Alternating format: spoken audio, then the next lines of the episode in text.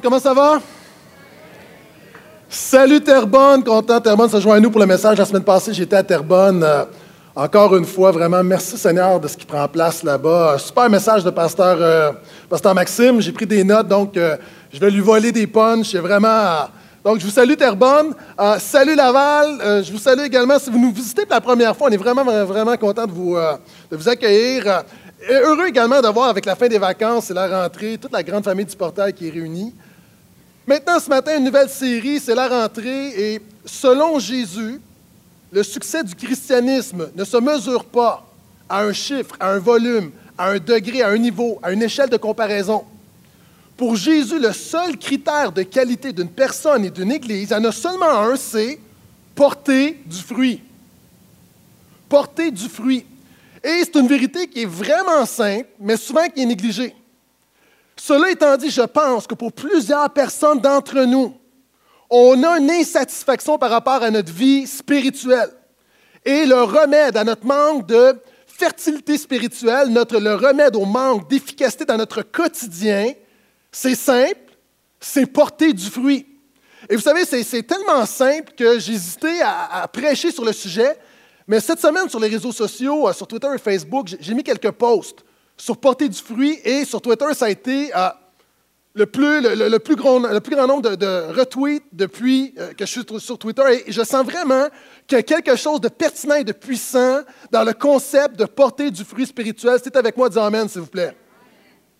C'est une série de cinq messages qu'on va voir jusqu'à l'action de grâce et on va voir ensemble les étapes d'un porteur de fruits. C'est-à-dire, on va partir du début.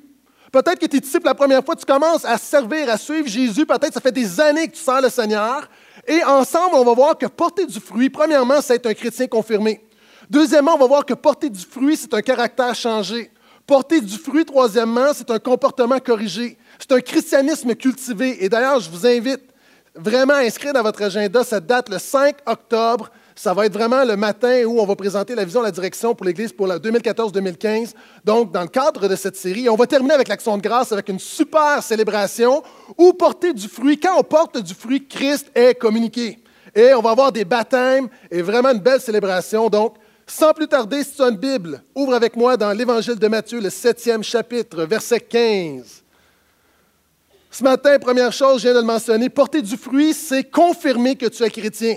C'est la confirmation de ton christianisme. Porter du fruit, c'est la validation, c'est l'approbation, c'est la preuve que tu es un chrétien, un véritable croyant. Et Jésus en a parlé, et ce matin, on va regarder ça ensemble. Matthieu 7, verset 15. Jésus dit, Gardez-vous des faux prophètes. Ils viennent à vous déguisés en moutons, mais au-dedans, ce sont des loups voraces. C'est à leurs fruits que vous les reconnaîtrez. Cueille-t-on des raisins sur des épines ou des figues sur des chardons? Tout bon arbre produit du bon fruit, tandis que le mauvais arbre produit de mauvais fruits. Un bon arbre ne peut produire de mauvais fruits, ni un mauvais arbre produire de bons fruits. Verset 19. Tout arbre qui ne produit pas de bons fruits est coupé et jeté au feu. C'est donc à leurs fruits que vous les reconnaîtrez. Ces choses, ce matin, mon message va être assez court. Euh, premièrement, six choses pour comprendre que porter du fruit, c'est confirmer ta foi, confirmer ta croyance, c'est confirmer que tu es un véritable croyant. La première chose, il faut que tu réalises que le royaume de Dieu est invisible. Le royaume de Dieu est invisible. Dieu est invisible.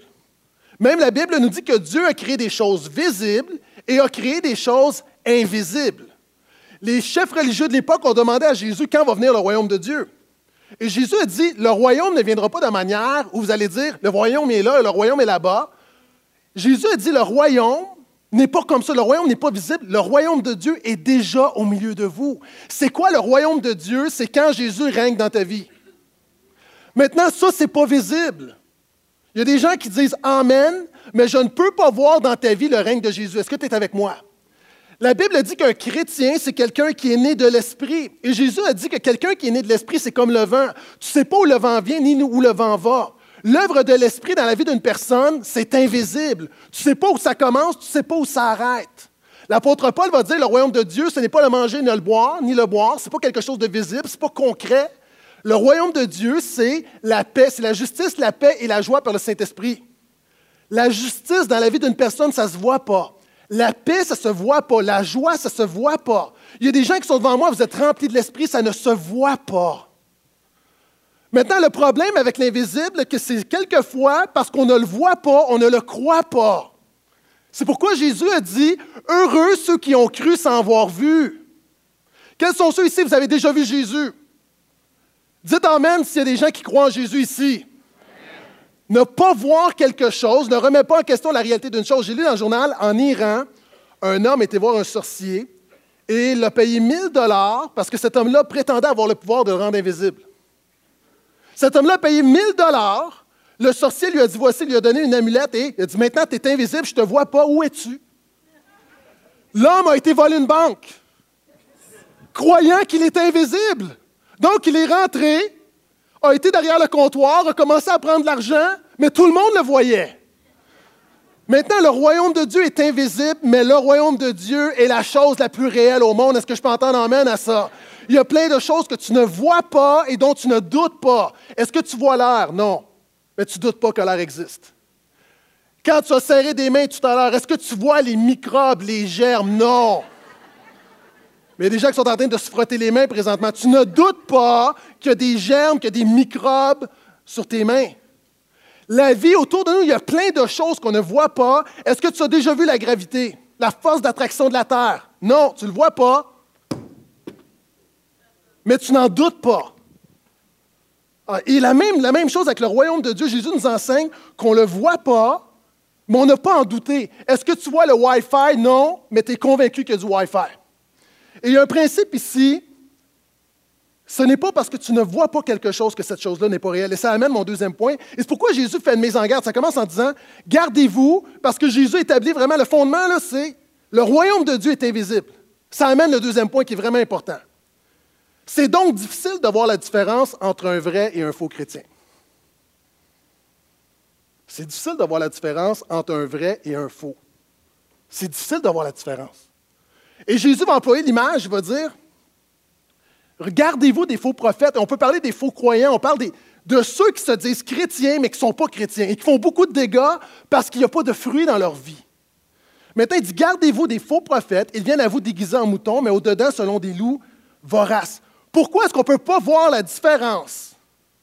En jetant un coup d'œil sur deux personnes, entre quelqu'un qui est vraiment chrétien et quelqu'un qui ne l'est pas, la première réalité, c'est parce que l'œuvre de l'Esprit, dans ta vie, à l'intérieur, c'est quelque chose d'invisible, je viens de le mentionner. Ça me fait penser à cette image. On peut mettre l'image du loup. Quand tu regardes, après ma base, c'est pas évident. Et devant moi, j'ai un troupeau, et il y a des gens, ta nature, c'est une brebis, puis il y a des gens, ta nature, c'est un loup. C'est-à-dire, tu dis que tu es chrétien, mais à l'intérieur de toi, il n'y a pas la foi, il n'y a pas la repentance, il n'y a pas la conversion, il n'y a pas la nouvelle naissance, il n'y a pas la liberté, il n'y a pas l'œuvre de sainteté, il n'y a pas la puissance du Saint-Esprit dans toi. Et à l'extérieur, tu as comme tout le monde, mais à l'intérieur, il y a des gens qui vivent la vraie, la vraie affaire ou la vraie patente, puis il y a des gens qui vivent un mensonge.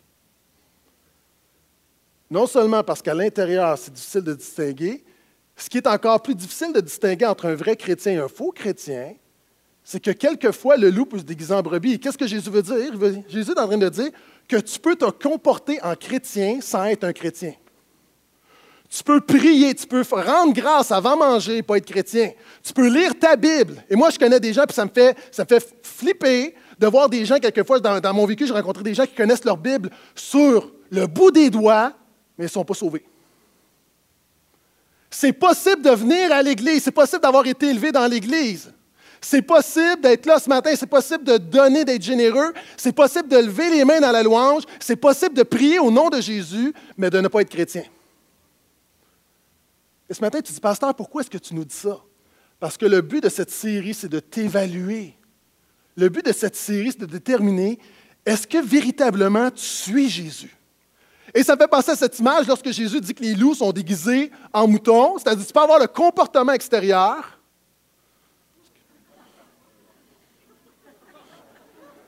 voyez combien ça vous a pris du temps avant de le voir? Parce que ce n'est pas évident. Vous savez, la différence entre quelque chose de vrai et quelque chose de faux, c'est subtil. Moi, je une montre Michael Kors. Je l'ai acheté à New York, dans une boutique à New York. OK? Rockefeller Center, 250 pièces. Je l'ai payé 40 pièces dans le quartier chinois. Pourquoi? Parce que je n'étais pas prêt à payer le prix. il y a des gens ici, la différence entre un faux et un vrai chrétien, c'est que du monde ne sont pas prêts à payer le prix. Tu veux les avantages de Jésus sans les inconvénients de la marche chrétienne. Et le problème, c'est quoi? C'est que ma montre, je l'ai peut-être payée seulement 40 pièces, mais elle va me durer deux ans au lieu de 20 ans. Quand tu refuses de payer le prix, de renoncer à toi-même pour suivre Jésus, c'est bien, tu as l'impression d'avoir les avantages, mais tu ne dureras pas longtemps. Mais quand tu es un vrai disciple, quels sont ceux qui croient que l'éternité, c'est très, très long? Pourquoi? Parce que la qualité d'une chose détermine sa durée. Puis il y a des gens ici, l'œuvre dans ta vie, l'œuvre spirituelle dans ta vie n'est pas une œuvre de qualité et ça affecte directement la durée. Et c'est pourquoi Jésus en parle. Jésus dit, c'est important la manière que tu te comportes. Ça amène mon troisième point. Arrête de justifier ton inaction en disant Dieu connaît mon cœur. Ça, là, je sais, mais je l'ai déjà dit comme excuse. Tu vis tout croche, Dieu connaît mon cœur. Tu ne peux pas justifier ton inaction, tu ne peux pas justifier ton manque de discipline spirituelle, le fait que tu n'as aucune communion avec Dieu en disant oui, mais Dieu connaît mon cœur. Tu ne peux pas justifier ta paresse, tu ne peux pas justifier ton manque de zèle à l'Église. Tu ne peux pas justifier la manière que tu marches, ton inaction, tes péchés en disant Dieu connaît mon cœur. Parce que quand tu dis ça, tu te mets dans le trou parce que la Bible dit que Dieu connaît ton cœur et le cœur de l'homme est tortueux plus que n'importe quoi. Et cet argument Dieu connaît mon cœur pour justifier nos mauvaises actions, ce n'est pas biblique. Il y a des chrétiens, vous devez arrêter de dire Dieu connaît mon cœur. Parce que Dieu connaît ton cœur et ton cœur est crasseux, a besoin d'être pardonné et régénéré. Jérémie dit Le cœur est tortueux par-dessus tout, il est méchant. Qui peut le connaître? Moi, l'Éternel, j'éprouve les cœurs, je sonde les reins pour rendre à chacun selon ses voies, selon le fruit de ses œuvres. Je l'ai déjà dit, ça me surprend. Alors que nous, souvent, dans l'Église moderne, on dit Dieu connaît mon cœur, Jésus connaît mon cœur. Hein, je suis tout croche, je n'ai pas de zèle, je n'ai pas de puissance spirituelle dans ma vie, je n'ai pas de sainteté, je n'ai rien, mais Dieu connaît mon cœur. Dans l'Apocalypse, Jésus, cinq fois à son Église, va dire Je connais tes œuvres. Je connais tes œuvres. Si tu es chrétien, Jésus, et là je vais dire quelque chose de gros là. Si tu es chrétien, Jésus s'attend à ce que tu livres la marchandise. Si tu es chrétien, Jésus s'attend que ça paraisse dans ta vie. Si tu es chrétien, tu devrais générer, produire pour le royaume de Dieu. Je parle spirituellement. Si tu es chrétien, tu devrais générer la vie, la bénédiction autour de toi, ce que je peux entendre en même si ça fait mal. on arrive au cœur du message. Pourquoi est-ce que je vous dis tout ça? Parce que Jésus a dit qu'un vrai chrétien se reconnaît par son caractère. Je répète, son caractère, son caractère et son comportement.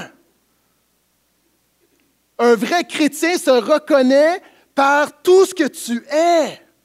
Et Jésus a dit que toutes les facettes de ta vie révèlent si tu es un vrai ou tu n'es pas un vrai. Et ce matin, savez-vous, c'est quoi le piège? Il y a des gens qui ont lu des textes comme ça, on pense à plein de gens sauf à nous.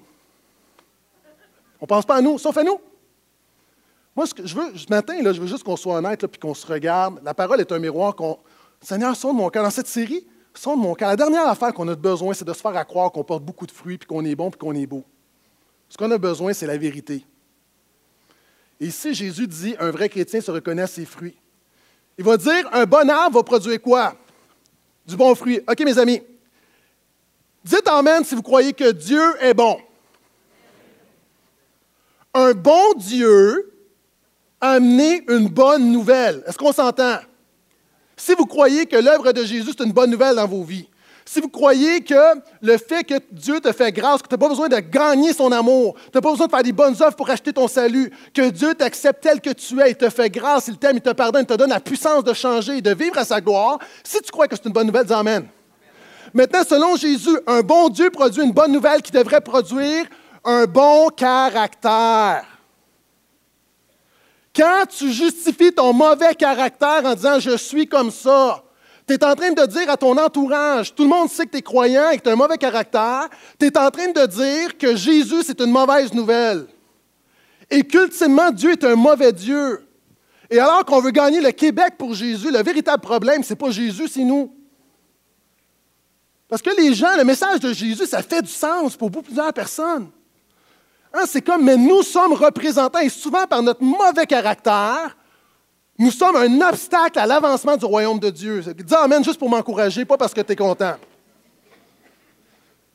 Ah, c'est comme mes enfants, quand je vais reconduire mes amis, mes, enfants chez, chez leurs amis, je dis quelque chose que tous les parents vont dire.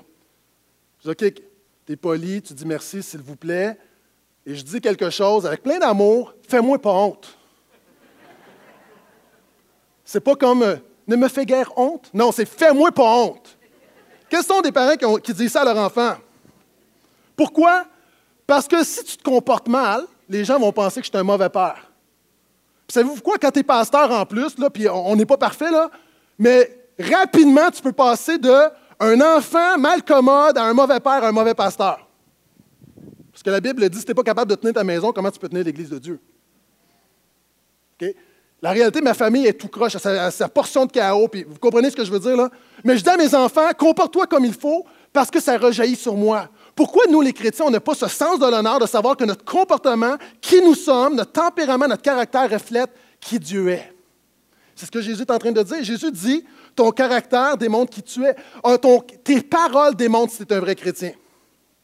Jésus va dire dans un même contexte, il va dire, c'est de l'abondance du cœur que la bouche parle. OK, mon ami, si tu médites, tu sacs, tu chiales, tu te plains, tu mens, tu critiques, tu es en train de révéler l'état de ton cœur. Les gens vont dire non, ça n'a pas rapport. Des fois, les gens vont dire quelque chose sous pression, puis vont dire ah, mes paroles ont dépassé ma pensée. Non, tes paroles ont vraiment reflété ta pensée. Pourquoi? Parce que quand Jésus dit que c'est l'abondance du cœur que la bouche parle, c'est un peu comme un citron. Tu ne vois pas le jus dans le citron, mais quand il y a de la pression, tu sais s'il y a du jus dans le citron. Et souvent, sous pression, tu veux connaître vraiment le cœur d'une personne, mets-la sous pression. Parce que c'est là que le pas beau va sortir. Donc, quand on dit, mais non, non, non, c'est, en fait, c'est que généralement, tu es capable de te contrôler, mais là, sous pression, le filtre sauté, puis c'est vraiment qui tu es. Donc, tes paroles, là, je m'adresse à des croyants, tes paroles révèlent vraiment ton cœur. Puis ça, on fait, on fait la distinction, en disant, eh non, Dieu connaît mon cœur. Oui, il connaît ton cœur. Tes actions démontrent si tu es un vrai chrétien. Partout dans la Bible. Et ça, c'est très moderne de distinguer la croyance, notre foi, de nos actions. Partout dans la Bible, on appelle, lorsque tu crois quelque chose, on appelle à l'action. La Bible dit, Jacques va dire, par ta foi, je ne peux pas voir tes œuvres, mais par mes œuvres, je vais te montrer ma foi. C'est pourquoi Jésus a dit, celui qui croira, qu'est-ce qu'il va faire? Il va dire, béni soit l'Éternel? Non. Celui qui croira sera baptisé. Action. Ici, il y a des gens, tu crois. Tu crois que Jésus est sauveur. Tu ne t'es pas fait baptiser. Action. Porte du fruit. C'est la manière de démontrer que ton expérience est authentique. Partout dans la Bible, l'apôtre Jean va dire n'aimons pas en parole seulement, mais aimons en action. Le péché. C'est pourquoi Jésus va employer, il y, a, un passage que les gens comprennent mal. Quand Jésus va dire si pour toi ton œil est une occasion de chute, arrache-le. Si ta main, pour toi, est une occasion de chute, coupe-la. C'est pas littéral, mais Jésus est en train de démontrer que lutter avec le péché, c'est pas quelque chose que tu fais seulement dans ton cœur, ça se fait par des actions concrètes. Est-ce que je peux entendre amène à ça? Et c'est dans ce contexte-là que Jésus va dire, puis on peut l'appeler dans plein de contextes, où Jésus va dire, celui qui convoite une femme, celui qui regarde une femme pour la convoiter, a déjà commis adultère. Et là, souvent, les gens vont dire, ben voyons donc. Comme si 100% de la convoitise va, va finir en adultère. Évidemment, non. Ce n'est pas 100% des convoitises qui finissent en adultère, mais Jésus sait que 100% des adultères ont commencé par la convoitise. Ça, je trouvais que c'était bon, cette ligne-là, en passant dans mes notes. là. J'ai écrit ça, puis je trouvais que ça. C'est correct. Si vous ne voulez pas m'encourager, je vais m'encourager. La Bible dit qu'un autre, autre te loue et non ta bouche, mais quelquefois, les pasteurs ont le droit quand même de s'aider un peu. OK. Ce que Jésus est en train de faire, Jésus dénonce notre tendance à dissocier ce que nous sommes de ce que nous faisons. Et regardez ce qu'il va dire. Un mauvais arbre produit du mauvais fruit. J'ai des amis, là, vous êtes ici là, ce matin, là, puis vous n'avez pas fait un pas de foi pour Jésus, puis vous dites, oui, mais regarde à ma vie, je suis une bonne personne. Jésus est en train de dire que faire des bonnes actions ne fait pas de toi une bonne personne.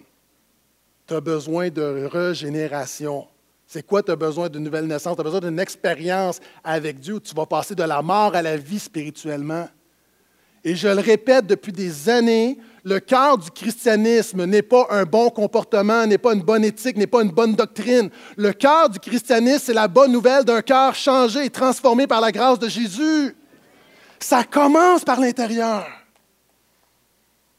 Ça commence par l'intérieur. C'est pourquoi le prophète Ézéchiel va dire, et c'est Dieu qui le dit par la bouche du prophète Ézéchiel, il viendra un temps, puis il voyait Jésus. Je mettrai en vous un cœur nouveau, un esprit nouveau. J'enlèverai votre cœur de pierre et vous donnerai un cœur de chair. Dieu va t'amener à la vie. Et ce texte-là, Jésus nous dit non seulement tu peux faire de bonnes actions, ne fait pas de toi une bonne personne, mais il va dire également, il va parler aux croyants, être chrétien n'excuse pas tes mauvaises actions. Pourquoi il dit un bon arbre produit de bons fruits? il y a des gens qui sont devant moi, je vous dis, des amis, vous avez besoin de nouvelles naissances, vous avez besoin de venir à la croix de Jésus, vous avez besoin de Jésus, de vivre la vraie affaire. Savez-vous quoi? Il y a des gens, tu es devant moi là, tu es chrétien, mais tu as besoin de sanctification, tu as besoin de transformation, tu as besoin de libération, parce que présentement, tu ne vis pas l'Évangile. Jésus ne nous sauve pas par grâce afin que nous puissions vivre dans la disgrâce, a dit quelqu'un.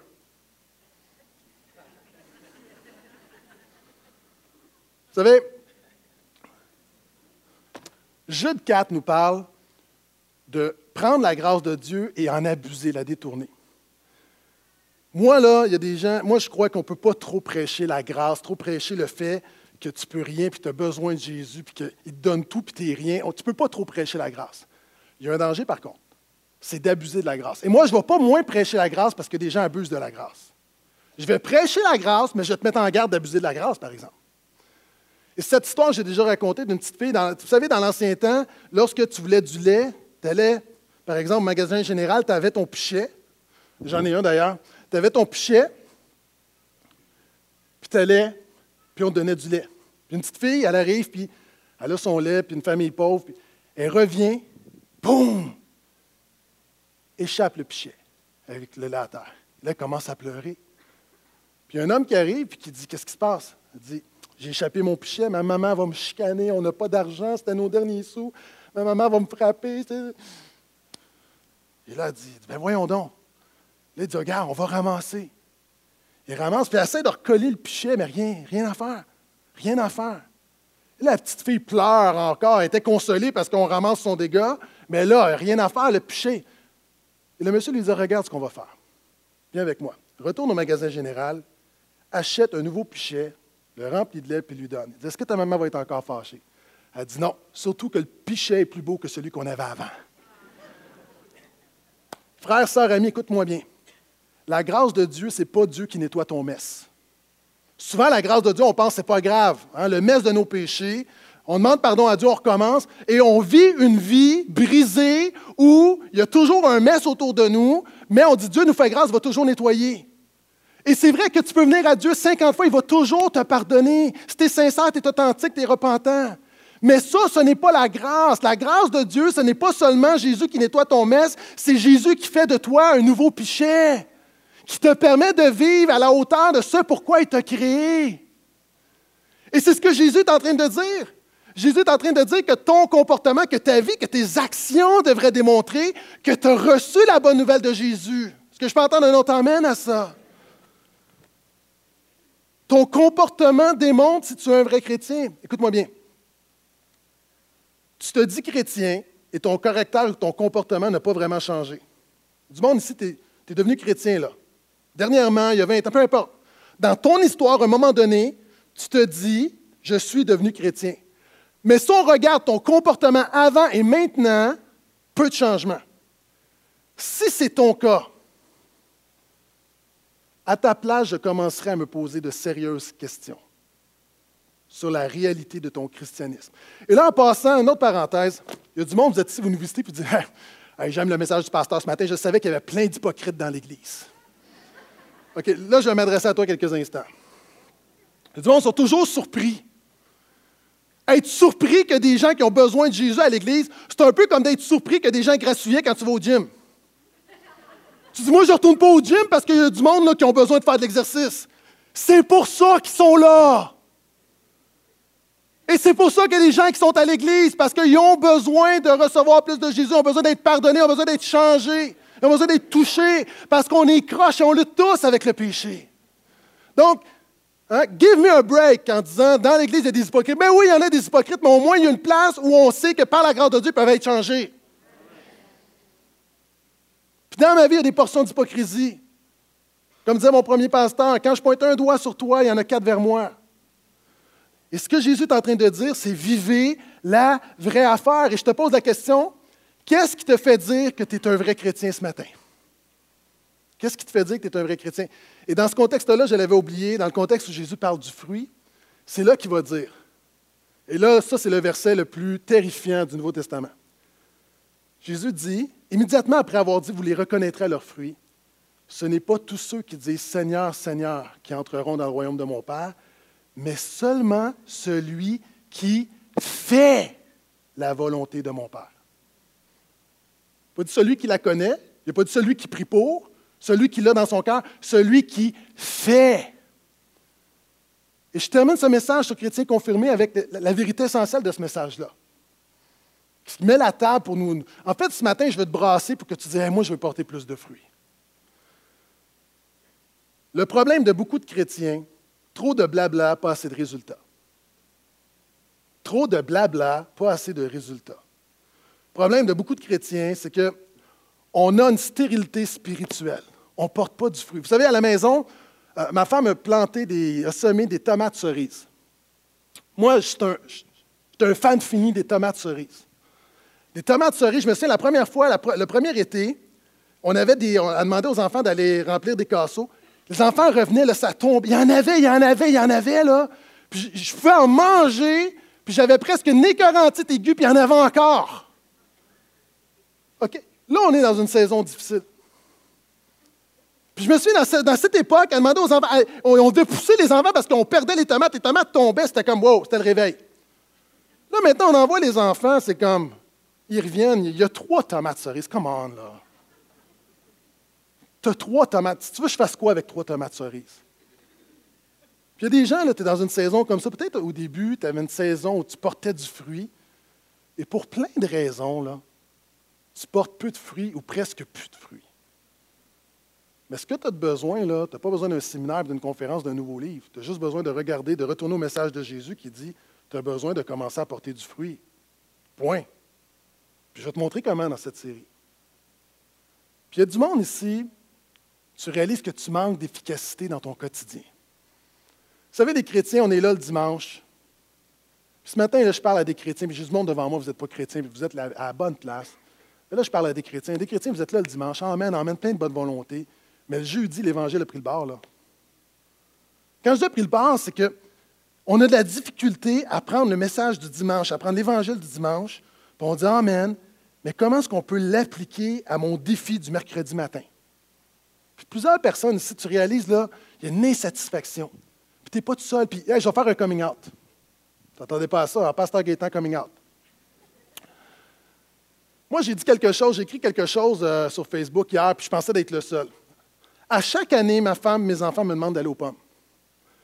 Moi, j'aime ma famille. Je, suis un gars de famille, j'aime être avec ma famille. Mais j'aille ça, aller aux pommes. Là, il y a du monde qui me juge, voyez-vous? Oh! moi, je vous juge pas, jugez-moi pas. J'aille ça aller aux pommes. C'est que tu fais une heure de route, tu es à Saint-Joseph-du-Lac, ça te prend à peu près deux heures à revenir sur l'autoroute. OK? Puis j'ai du monde, vous venez de Saint-Joseph-du-Lac, soyez bénis, là, mais. T'es pris, puis, puis moi, je comprends pas le principe de faire une heure de route pour aller cueillir des pommes qui sont déjà dans un sac à l'épicerie. Je vous le dis, là, honnêtement, J'aime pas ça, aller cueillir des pommes. Puis je me sens mal parce que à chaque année sur Facebook, j'ai des amis, ils vont cueillir les pommes, ça a l'air d'être super le fun.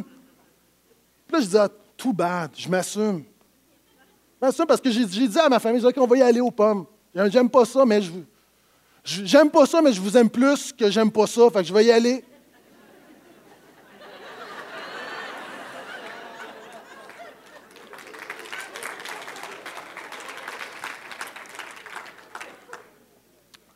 Mais ce que j'ai réalisé sur Facebook, c'est qu'il y a plein de monde qui ont dit Mon mari est pareil. Savez-vous quoi? J'ai réalisé que je n'étais pas le seul. J'étais pas le seul. Puis ce matin, tu m'entends, puis Dieu est fidèle à sa parole, puis je suis convaincu que le Saint-Esprit frappe à la porte de ton cœur, puis il y a des affaires. Puis là, là tu te sens peut-être euh, pas super confortable, mais tu n'es pas le seul. Il y a plein de gens ici ce matin qui ne portent pas assez de fruits ou qui ne portent pas de fruits et qui ont besoin de revenir à Jésus. Donc, le principe, le dernier principe, et je termine avec ceci, c'est porte du fruit. Porte du fruit. Et je reprends mon pot, puis c'est l'image de cette série. J'ai lu quelque chose et ça m'a vraiment inspiré pour cette série.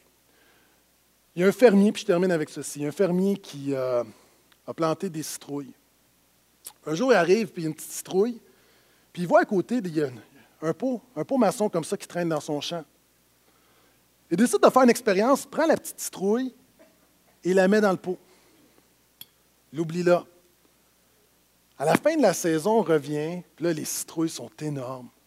Elle va oublier, puis revoit le pot. Et surprenamment, la jarre n'est pas brisée. Le pot n'est pas brisé. La citrouille s'est développée, mais a pris la forme du pot. Contenu. Petite citrouille, alors que la citrouille pourrait devenir comme dix fois plus grosse, mais a pris la forme et a été limitée par la taille.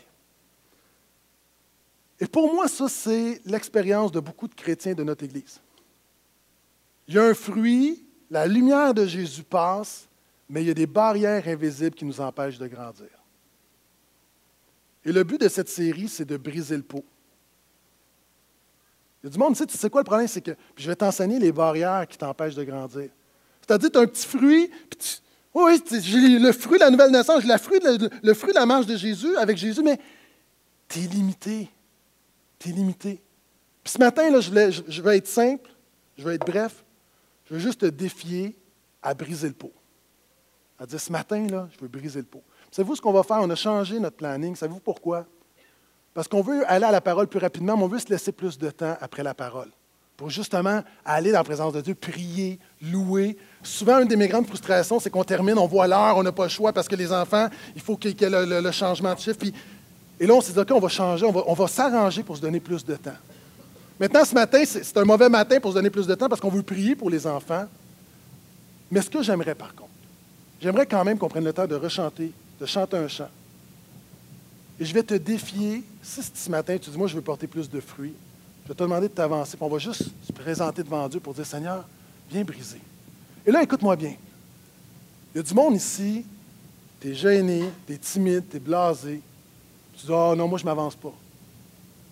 Comment tu peux t'attendre à ce que tu aies la, foi de briser le moule si tu n'es même pas capable de briser le moule que je te demande de briser ce matin? Donc, je sais à Terrebonne, ça ne sera pas évident. À Terrebonne, je vais vous demander de vous lever puis de juste louer le Seigneur. Mais est-ce qu'on peut tous ensemble dire, Seigneur, en ce début de série, dans cette rentrée, viens briser ce qui m'empêche de grandir et je veux porter du fruit à la gloire de Jésus. Amen.